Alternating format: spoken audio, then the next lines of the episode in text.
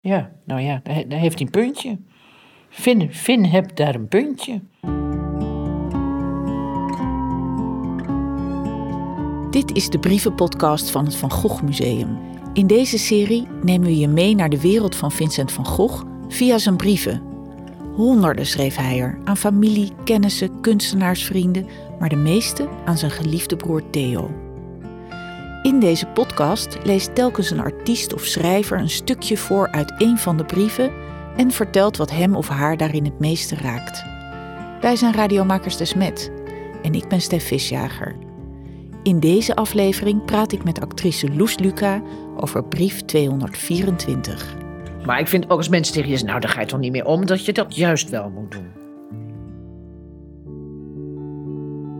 Het is achttien tweeëntachtig, twee jaar na Vincents besluit om kunstenaar te worden. Hij woont in Den Haag en leeft samen met een vrouw die zijn omgeving niet geschikt voor hem vindt. Hij krijgt ook schilderles van zijn neef Anton Mauve. Mauve is een beroemde schilder en Vincent bewondert hem. Den Haag, zondag zeven mei achttien tweeëntachtig. Waarde Theo. Heden ben ik Mauve tegengekomen en heb een zeer betreurenswaardig gesprek met hem gehad, waarbij het mij duidelijk is geworden dat Mauve en ik voor altijd gescheiden zijn. Mauve is zo ver gegaan dat hij het niet kan terugnemen, althans zeker niet zou willen. Mijn verzoek aan hem was dat hij mijn werk zou komen zien en daarna spreken over de zaken. Mauve weigerde dat volstrekt. Naar u toekomen doe ik zeker niet. Het is glad uit. Eindelijk zeide hij, gij hebt een venijnig karakter. Toen draaide ik mij om. Het was in de duinen en ik ben alleen naar huis gewandeld. Mauve neemt het mij kwalijk dat ik gezegd heb, ik ben artiest. Terwijl ik niet terugneem, omdat het vanzelf spreekt dat dat woord in zich sluit de betekenis van altijd zoeken zonder ooit volmaakt te vinden. Het is juist het tegenovergestelde van te zeggen, ik weet het al, ik heb het al gevonden. Ja, dat heeft hij bedoeld. Uh, hè, zoals je wel eens van figuranten die dan zeggen, oh, ik heb, uh, ik, met hoeveel films heb ik al met jou gedaan, joh? Zeggen figuranten wel eens dat je denkt, nou, misschien is het andersom, maar laat ik er niet over beginnen. Nou, dat doen figuranten. Die zitten dan ergens aan een bar, die mogen hooguit één keer ja of nee zeggen of knikken. Maar die vinden dan dat jij in hun film zit. Ja, echt. Dus ik zou me kunnen voorstellen dat die Mauve denkt, nou zeg, artiest, je hebt drie keer een potloodstreep gezet. Uh, maar dat weet ik niet, want ik weet niet hoe ver uh, Vincent al was in zijn ontwikkeling naar de fantastische kunstschilder die hij geworden is. Hij is pas twee jaar echt als kunstenaar bezig. Hij ja, is negenentwintig jaar. Ja, maar dat dus zegt in principe jong. niks. Nee, dat, ja. Je kan ook grandioos zijn op je negenentwintigste. Ja. Ik denk dat hij zegt, ja, ik ben artiest, dus ik heb recht op het leven wat ik leid en te doen, want ik ben zoekende, en dan, want dat hoort bij artiest zijn. Uh, ik ga doorlezen, hè. Men verdenkt mij van iets. Het is in de lucht. Er steekt iets achter mij.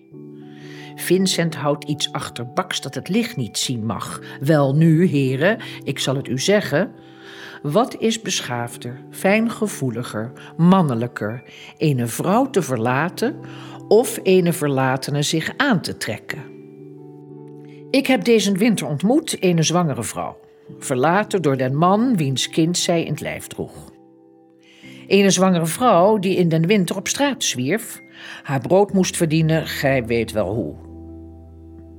Ik heb die vrouw genomen voor model en met haar gewerkt den hele winter. Ik kon haar het volle daggeld van de model niet geven, maar dat neemt niet weg dat ik haar huur betaald heb en dat ik haar en haar kind voor honger en koude goddank heb kunnen bewaren. Toen ik die vrouw ontmoette, viel mijn oog op haar omdat zij er ziek uitzag. Ik heb haar baden laten gebruiken en versterkende middelen. Zij is veel gezonder geworden.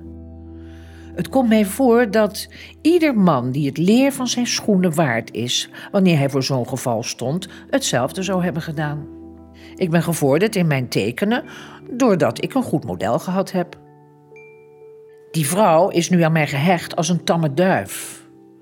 Ik kan maar eens trouwen.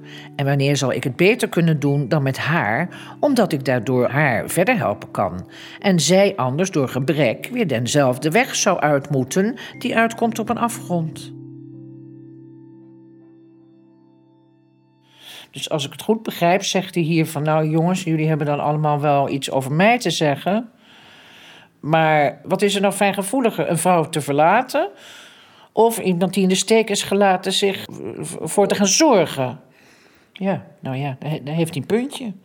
Vin, Vin hebt daar een puntje. Ja.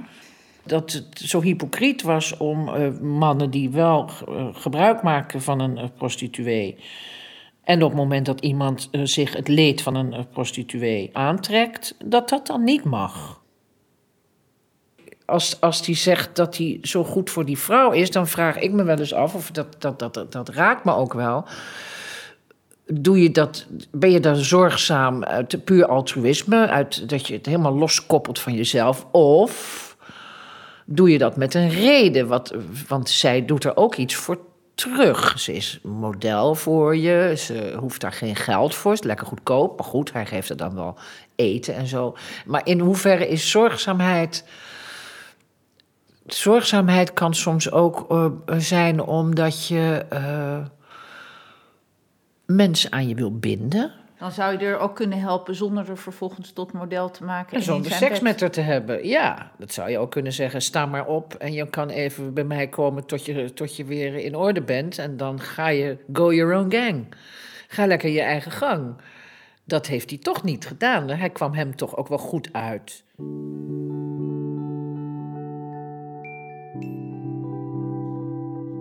Ik ben vol lust en ambitie voor mijn vak en werk. Is het dat ik schilderen en aquarelleren voor een tijd daar liet? Het is omdat ik te zeer geschokt ben doordat Mauve mij verliet.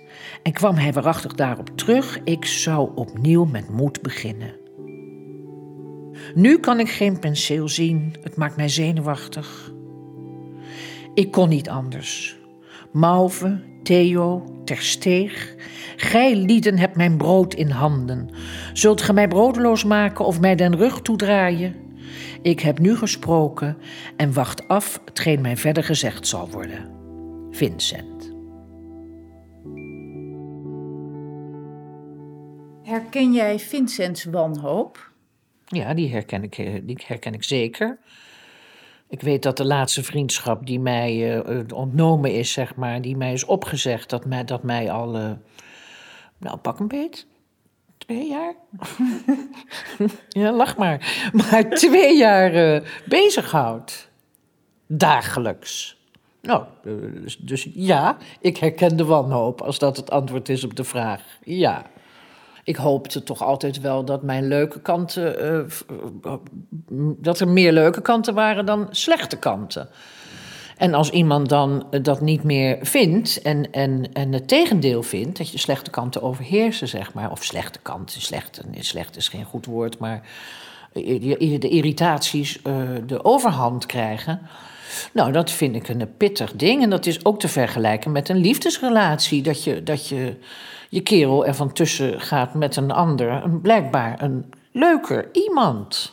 Kijk, met je, met je partner is het duidelijk, die gaat dan op een ander liggen en dat is verschrikkelijk. En dat zie je dan ook zo beeldend voor je, dat die op een ander ligt. Dat is met een vriendschap niet, maar het, het doet wel iets met je ego dat je... Dat je dat de anderen niet meer uh, je leuke kanten vinden opwegen tegen je, je minder leuke kanten.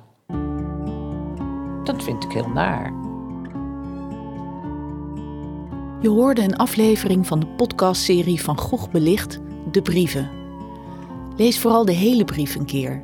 Je vindt hem op de website van goghmuseum punt n l slash belicht.